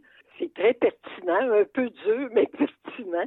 Les vieux arrêtent de promettre l'éternité. Un peu parce qu'ils ont le toujours trop court pour être pris au sérieux. Est-ce qu'on est visé? oui, c'est, d'une lucidité poétique, Ah oui, mais la oui. lucidité est là. Hein? Et euh, l'autre, l'autre extrait? L'autre, je ne veux pas que les jours se couchent, que les nuits s'épuisent, que les enfants grandissent, que les adultes rétrécissent. Les chansons sont trop courtes, les livres trop minces. Je ne veux pas que s'use le contraste entre les saisons, les saisons qui se représentent chaque année, et mon corps qui les accueille un peu plus usés chaque fois.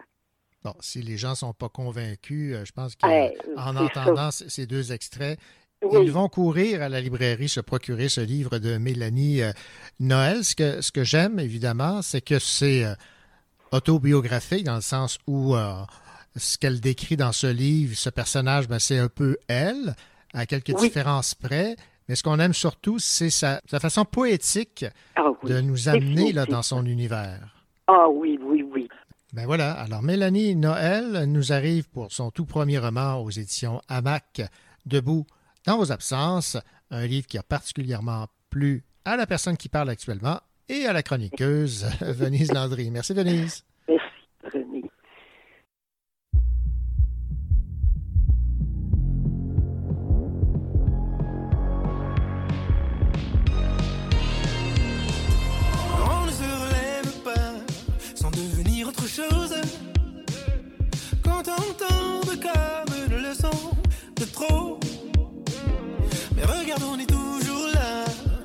Pas des champs de roses.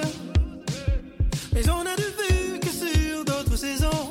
Et c'est beau, c'est beau. Si tu perds tout, sans lumière et à genoux, tu seras nous. Ton histoire, c'est toute ma vie. Si après tout, tu es dans le noir jusqu'au cou, passe par chez nous. Chez nous, c'est chez vous, et c'est un nouveau monde.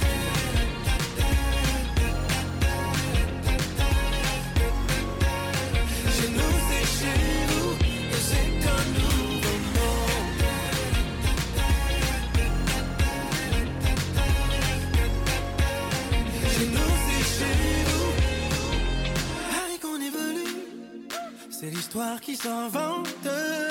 Et si on était les mêmes qui ne se reconnaissent pas, tous les moteurs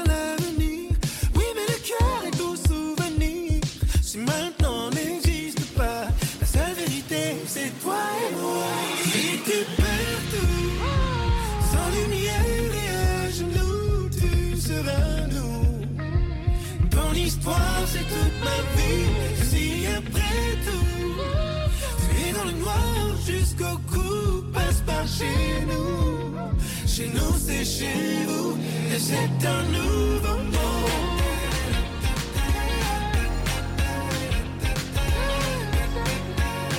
Chez nous, c'est chez vous.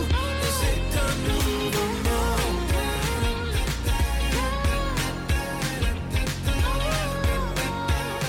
Chez nous, c'est chez vous.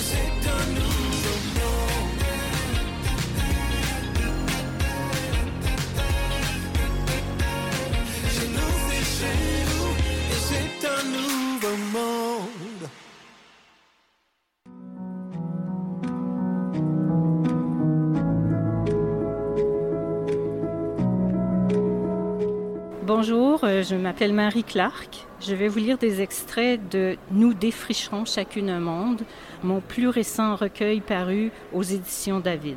C'est un recueil qui contient des haïkus. Alors chaque euh, section que je vais lire va se terminer par un haïku, un petit poème en trois lignes. Tu affirmais qu'il allait faire rebeau, que tu allais dessiner remieux la maison couchée sur ta feuille. Comme j'aimais tes retouches contre l'imparfait, ce monde n'attendait que tes préfixes pour partir à reneuf. Mais comment vas-tu, dis-moi, effacer ces ratures sur les insectes, les animaux, les plantes, faire revierge la diversité en allée? Enterrement du chat. Mamie, est-ce qu'il va en pousser un autre? Ne fais pas cette tête, ma grande herbe. Il n'est pas si grave d'obéir à la gravité. J'ai ma portion de siècles.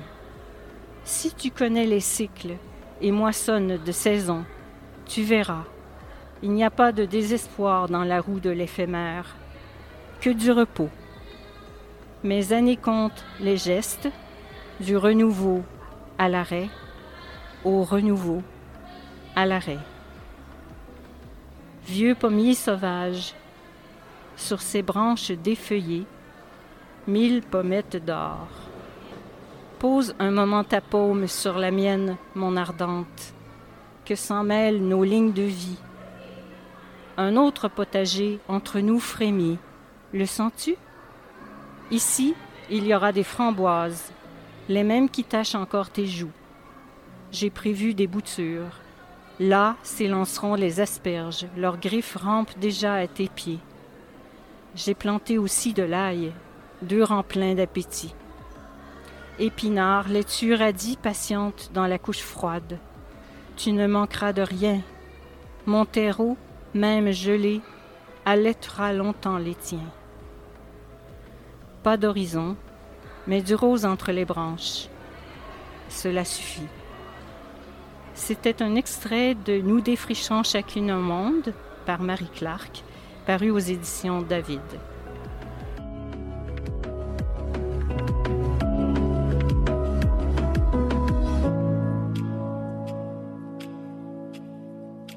Bonjour, ici Stéphane Ledien. Aujourd'hui, je vous parle de ce grand classique qu'est le fantôme de l'opéra de Gaston Leroux aux éditions Le Livre de Poche. Tu m'emmènes à la mer, le sable si chaud.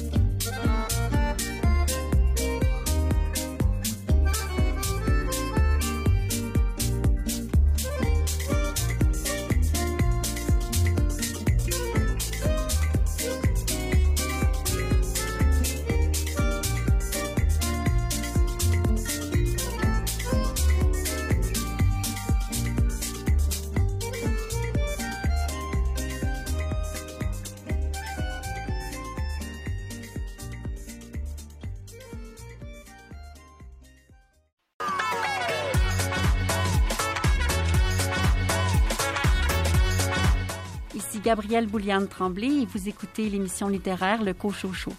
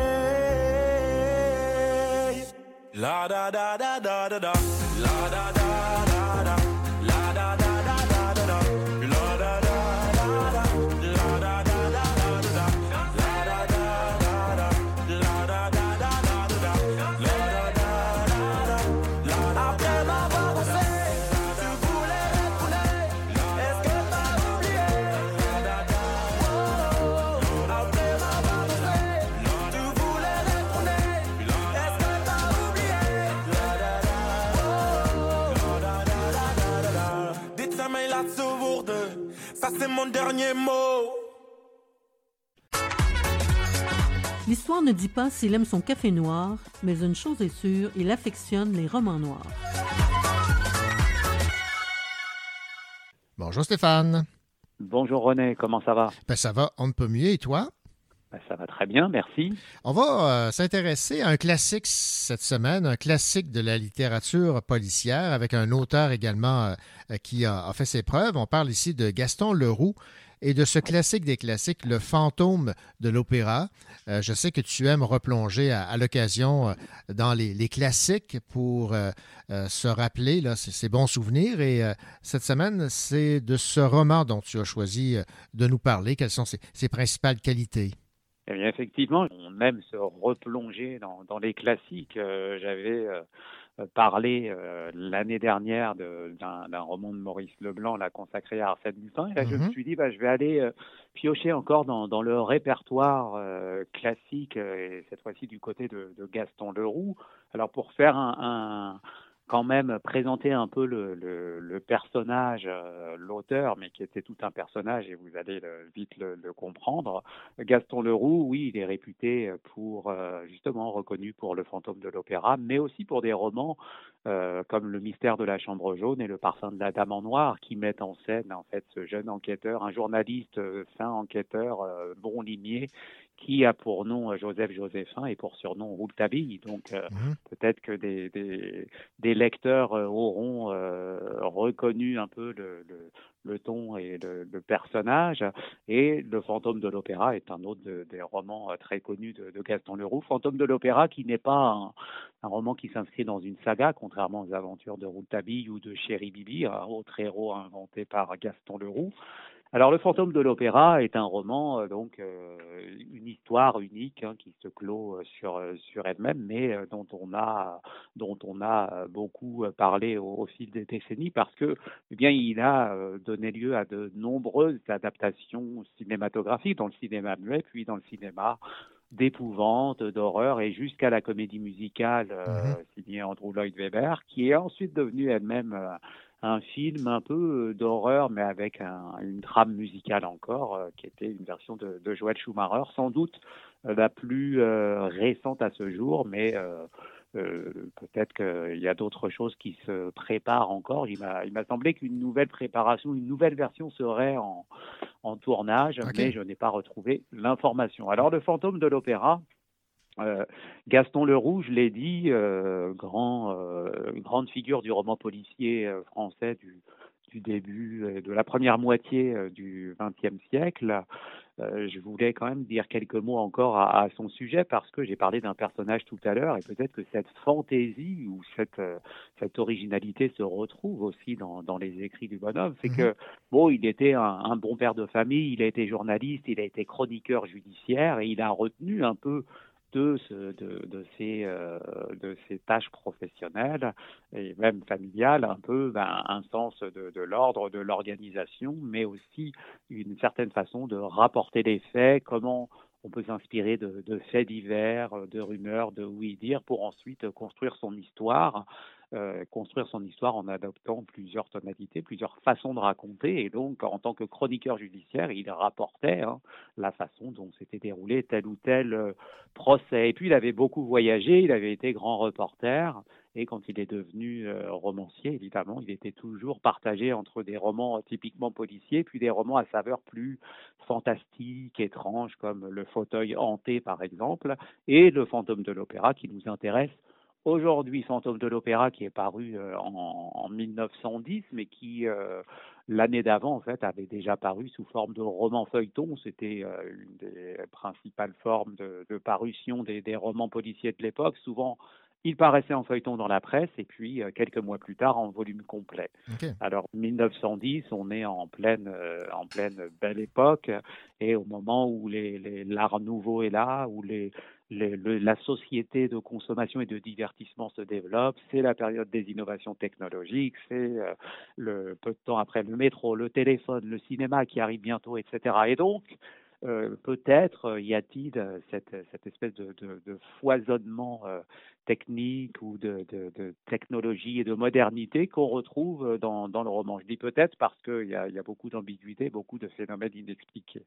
Alors pour raconter l'histoire, quand même, de quoi ça parle le fantôme de l'opéra, eh bien quel opéra? L'Opéra Garnier à Paris, euh, le seul, l'unique bâtiment euh, donc construit sous le Second Empire, hein, aux alentours des années 1870, bâtiment prestigieux, et il se dit que dans les couloirs de l'opéra et surtout dans des couloirs souterrains et des passages secrets qu'abriterait en fait le, bâtiment, eh bien on voit euh, errer un personnage, une silhouette euh, fantomatique euh, qui porte plusieurs noms qu'on désigne de plusieurs façons, mais que globalement on, on appelle le fantôme de l'opéra. Et ce fantôme, eh bien, il serait peut-être responsable de la de, de l'irruption ou de quelques catastrophes, de quelques malédictions euh, qui se sont abattues sur euh, l'opéra ou lors de représentations, un lustre euh, qui tombe sur des spectateurs ou encore un machiniste ou un, un, un membre du personnel technique que l'on retrouve euh, pendu sans jamais avoir retrouvé la corde, etc. Donc là, je vous cite des, faits, des, des tragédies hein, qui nourrissent le, le début du roman, mais qui, euh, qui sont bien connus quand même du, du grand public, puisque Gaston Leroux s'est inspiré de, de légendes, on pourrait dire de légendes urbaines. Euh, les deux principales légendes, eh bien, c'est vrai que euh, de nombreux incendies euh, survenaient à l'époque dans les salles de spectacle parisiennes, puisque l'éclairage était euh, avec des, des rampes à gaz et donc c'était extrêmement inflammable, Ouais. n'est-ce pas? Mhm. Mais aussi parce que, eh bien, il y aura eu quelques quelques secrets dans la construction de l'opéra, notamment en ce qui concerne la cage de scène, c'est-à-dire ce qui s'enfonce euh, sous la sous terre, Ouais, sous ouais, la ouais. scène de, de l'opéra. Mhm. Et donc, il est parti de, rumeurs, mais aussi euh, il a fait appel à son imagination fertile, probablement parce qu'il avait beaucoup voyagé, puis qu'il s'intéressait euh, autres, euh, au-delà des faits divers, des crimes, etc., aussi à peut-être aux, techniques de, construction, à l'architecture, aux secrets de fabrication de telle ou telle chose. Et tout le roman est aussi basé sur cette idée de secret de fabrication. Alors, un personnage maléfique qui entrait l'opéra et qui aurait pour nom Eric, et ce personnage est si maléfique qu'il arriverait peut-être à envoûter euh, la cantatrice, à favoriser un peu la, la carrière de cette cantatrice dont il est amoureuse et, et, et dont il voudrait être aimé en retour. Et aussi, euh, eh bien, il favorise euh, la chanteuse qui s'appelle Christine Daé. Et d'un autre côté, il va effectivement euh, faire en sorte que euh, les, les concurrentes de cette cantatrice, eh bien, euh, elles fassent une performance euh, désastreuse comme ça. Donc, il, il et il euh, paraît-il, il serait à l'origine d'un certain nombre de, de catastrophes. Si on ne, si les directeurs de l'opéra n'obéissent pas à ces directives, à savoir vous ferez chanter Christine Daé, mais vous me remettrez aussi dans la loge euh, une loge à mon nom euh, chaque semaine ou chaque deux semaines, euh, eh bien euh, telle somme d'argent, etc. Donc un, mystérieux personnage non seulement fait chanter les directeurs de l'opéra, mais aussi menace finalement de, de faire abattre quelques malédictions ou catastrophes sur l'opéra et ses occupants si euh, finalement on ne répond pas à sa demande.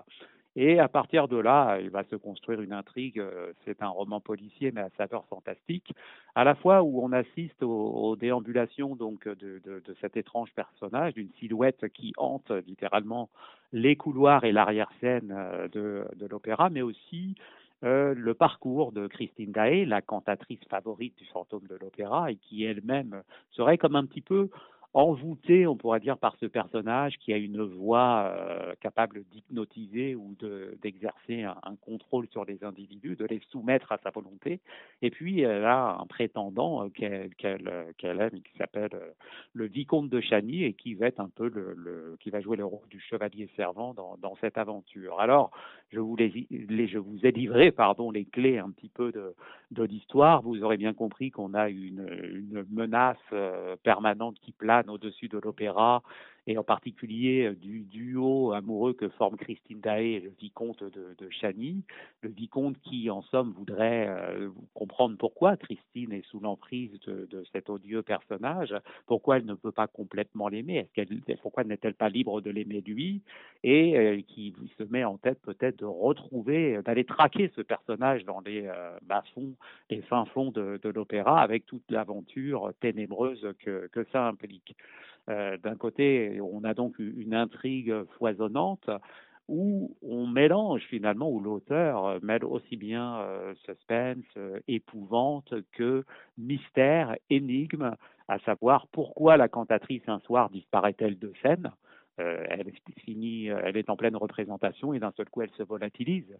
Pourquoi est-ce qu'on y a-t-il aussi ces morts inexpliquées euh, dont on a parlé tout à l'heure Pourquoi y a-t-il cette rumeur persistante d'un fantôme qui apparaît en public, hein, qui est capable de se manifester au milieu de la foule en arborant un masque de la mort rouge, etc. Donc autant de visions qui sont à la fois, on pourrait dire terrifiante. Je sais que vous n'irez pas vous cacher sous votre lit, René, en lisant le livre, mais en tout cas, vous serez euh, au moins fortement intrigué et puis aussi inquiet pour le sort de, de certains personnages. Et il y a quelque chose de profondément euh, euh, baroque, hein, quelque part, avec cette, cette histoire de d'opéra euh, Garnier euh, hanté par quelques figures fantomatiques. Et il y a aussi quelque chose de très macabre, un peu euh, gothique, et non pas pour l'époque ou l'esthétique, mais en tout cas pour euh, cette dimension, la noirceur du personnage, l'importance des ténèbres, de l'obscurité dans le roman, qui, euh, qui euh, est euh,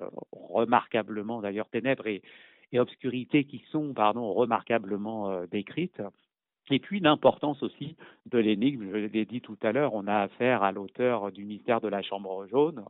Mystère de la chambre jaune, souvenez-vous, c'est l'énigme de la, de la chambre close un meurtre a été commis, mais il y a une barre aux fenêtres, la porte est fermée, donc comment l'assassin a-t-il pu peut-être rentrer et surtout s'échapper? Eh bien, on n'est pas euh, encore dans, ce type d'énigme avec le fantôme de l'opéra, ça fait un an avant le mystère de la Chambre jaune, mais on est euh, quand même dans un principe d'énigme, à savoir il y a une dimension fantastique qui est réelle. Les fantômes existent-ils? L'auteur euh, veut nous faire croire que oui, et le récit nous décrit très précisément un personnage euh, finalement qui a une représentation presque de la mort hein, quelque part, avec une tête de mort.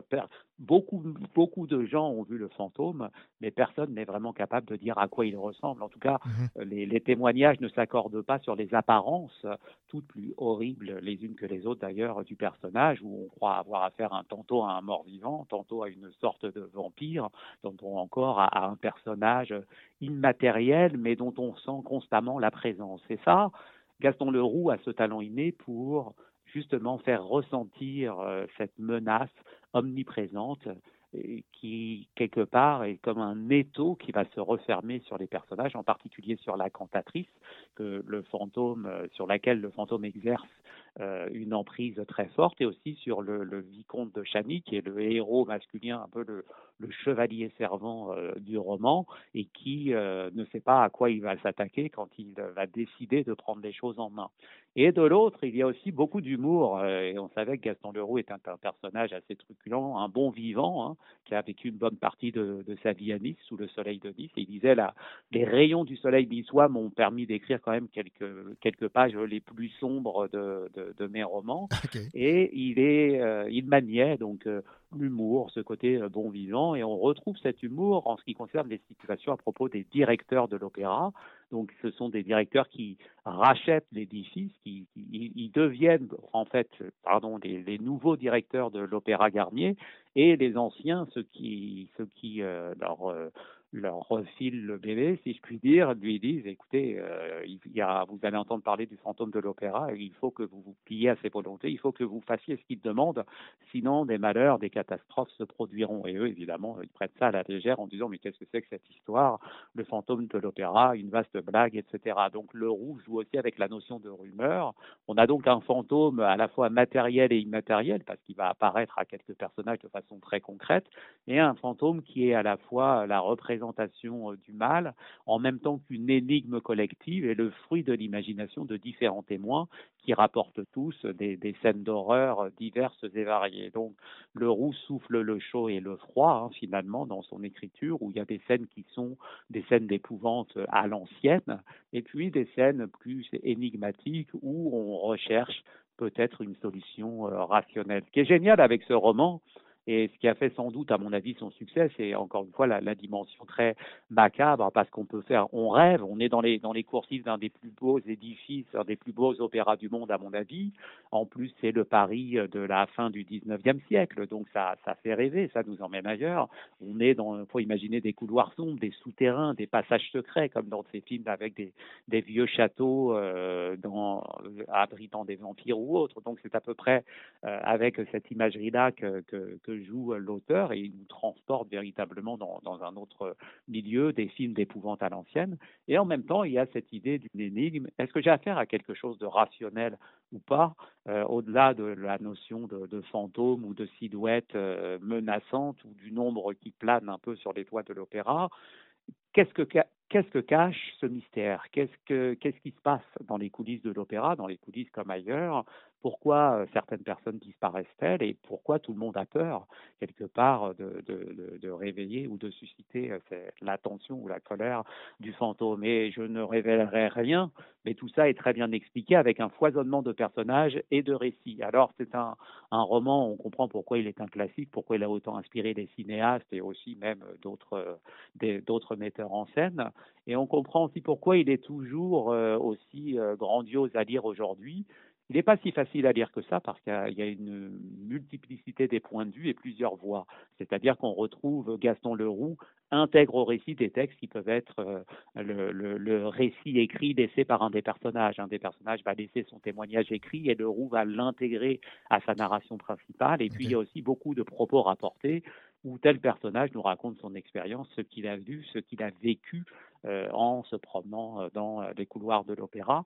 Donc ça crée quand même un certain nombre de points de vue, ça rend le roman beaucoup plus complexe. Et je crois que la volonté de Gaston Leroux, s'il était là, il nous le dirait, c'est bien sûr de créer une espèce de désordre sensoriel, un désordre de une perception un peu troublée chez le lecteur pour se dire mais mais où suis-je et, où vais-je? Parce que c'est ça le, grand euh, finalement le, le, le, déploiement, le génie de l'auteur, c'est de euh, se servir du, de l'opéra euh, comme d'un labyrinthe, labyrinthe à la fois symbolique, il y a, il y a un déjà il y a un parcours, euh, il y a une énigme à résoudre en termes de crise, en termes d'épouvante, et puis il y a un labyrinthe physiquement parlant, puisque il y a tout un tas de passages secrets que l'auteur a inventés, bien sûr, parce que moi j'ai moi j'ai visité l'opéra de Paris et je peux vous dire que j'ai trouvé aucun passage secret, Romain, je peux vous dire, et donc que l'auteur invente ou qu'il extrapole et qui nous emmène toujours ailleurs. Donc voilà, on est entre entre jeu et frisson, entre humour grinçant et euh, scène euh, un peu onirique, voire de, de, cauchemar, un très très grand roman que ce fantôme de l'opéra, qui restera euh, ce qu'il a toujours été, c'est-à-dire un, un, roman intemporel, frappé, c'est sûr, d'une petite touche d'un de, d'un petit peu désuète en, en termes de style. Mmh. Ça a été écrit il y a plus d'un siècle, alors ouais. vous imaginez bien qu'il y a une certaine préciosité dans le langage qui pourrait rebuter des lecteurs euh, habitués à, à, des écrits plus euh, contemporains, mmh. mais qui plaira à tout le monde en termes d'intrigue, parce que euh, l'ambiance est là. Et on n'a jamais aussi bien manié, à mon avis, le, le, le, mystère policier et le fantastique étrange dans un seul et même euh, lieu qu'est euh, celui de l'Opéra de Paris. Le fantôme de l'Opéra, grand roman qu'on gagne tous à redécouvrir et donc euh, je vous y invite. Halloween est passé, mais pour Noël, il est toujours permis de frissonner. Tout à fait. Et Gaston Leroux, moi j'ai fait sa découverte en lisant Le mystère de la chambre jaune. En fait, quand je oui. me suis initié au roman policier, je ne lisais que du Agatha Christie. Et oui. à un moment donné, on m'a dit, mais tu sais, il y a autre chose qu'Agatha Christie. On m'a suggéré la lecture de ce livre-là et effectivement, depuis ce temps-là, ben, je ne me suis pas uniquement contenté de lire du Agatha Christie, j'ai découvert plein d'autres auteurs policiers. Oui, et si on aime Agatha Christie, on peut lire du, de Gaston Leroux, que ce -hmm. soit le parfum de la Dame en noir, le mystère de la chambre jaune. Et il faut savoir, petite anecdote pour terminer, que quand Leroux écrivait ses romans, quand il arrivait à la fin, alors il paraît-il qu'il était plus inspiré la nuit que le jour, et donc ça, c'était pas forcément toujours facile pour sa femme, elle en témoignait avec humour, mais euh, quand il arrivait à la fin du roman, il tenait à lire un peu le, le dénouement devant tous les membres de sa famille, et tout le monde devait se taire. Et quand il avait terminé d'écrire un roman, il sortait sur le balcon et il tirait un coup euh, de, de revolver euh, pour signifier que ça y est, il avait ah, ouais, ben terminé son roman. Alors tout son quartier, tout le quartier, tout son entourage, son voisinage était au courant. Mon Dieu, Gaston Leroux vient de terminer un roman. Euh, je crois que j'ai voulu, euh, j'ai essayé la, la, même chose, mais finalement ma femme m'en a empêché. Alors je vais retourner, je vais retourner écrire la fin de, de, de mon roman, ouais. mais vous, vous saurez qu'il est sorti euh, quand il sortira, parce que la presse en parlera, j'espère, mais pas à cause du coup de feu que j'aurais tiré. Voilà. Ben voilà. Ben merci Stéphane de nous avoir rappelé là, ce classique de la littérature policière de Gaston Leroux, Le fantôme de l'opéra. Merci. Merci à vous.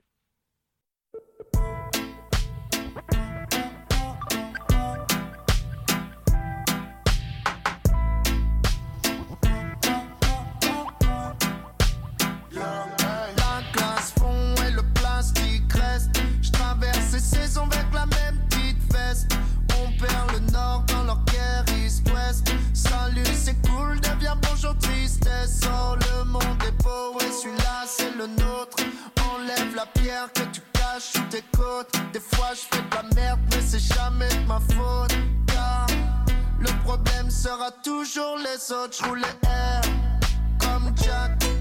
Décongé, je connais App. Décongé, l'éponge. On abrège tous nos projets. Mais j'ai promis à Mathieu de la faire voyager. Alors j'enchaîne, scène sur scène, et fume l'herbe qu'on m'a coupé sous le pied.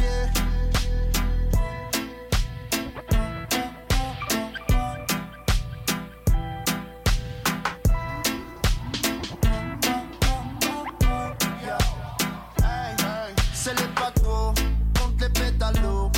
La mer commence a des lots. Je regarde le ciel, je sais même plus s'il fait beau. Pour sauver le monde, moi j'ai qu'un oh oh oh oh. C'est ni ta faute ni de la mienne. Et quand en bien même c'est la même. Avec du brando on récolte ce que l'on sème. C'était E de L Y Myman. C'est ni ta faute ni de la mienne. Et quand on bien même c'est la même On récolte ce que l'on sème avec du brando L'idée la mundo coupe le tempo La glace fond et le plastique reste. Je traverse ces saisons avec la même petite veste. On perd le nord dans leur guerre East-Ouest Salut c'est cool, deviens bonjour tristesse. Oh le monde est beau et celui-là c'est le nôtre. Enlève la pierre que tu caches sur tes côtes. Des fois je fais de la merde mais c'est jamais de ma faute. Car le problème sera toujours les autres Je R comme Jack Éconché Je connais App Déconché L'éponge On abrège tous nos projets Mais j'ai promis à ma De la faire voyager Alors j'enchaîne scène sur scène Et fume l'herbe qu'on m'a coupé sous le pied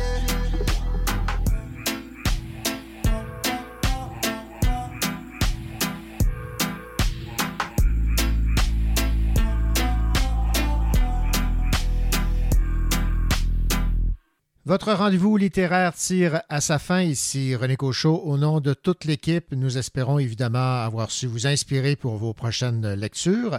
Je vous rappelle que comme l'émission est en balado, elle est disponible sur la plupart des plateformes, si bien que vous pouvez euh, écouter l'émission où que vous soyez à toute heure du jour et de la semaine, et que si certaines des chansons vous ont plu, ben, si vous allez sur le site du Cochocho, vous saurez euh, de quelle chanson il s'agit. D'ici là, je vous souhaite la plus belle des semaines et surtout de belles lectures.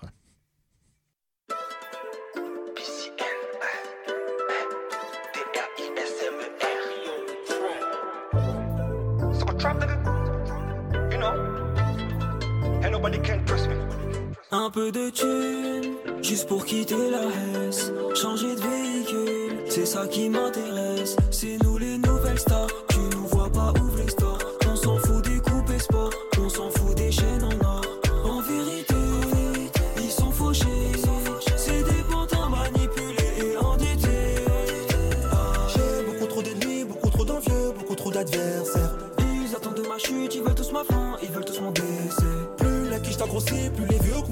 pousser des ailes. Je veux devenir une icône, devenir une légende. Comme Washington Denzel. Star, superstar, superstar. Je rêve d'avoir la vie d'une superstar.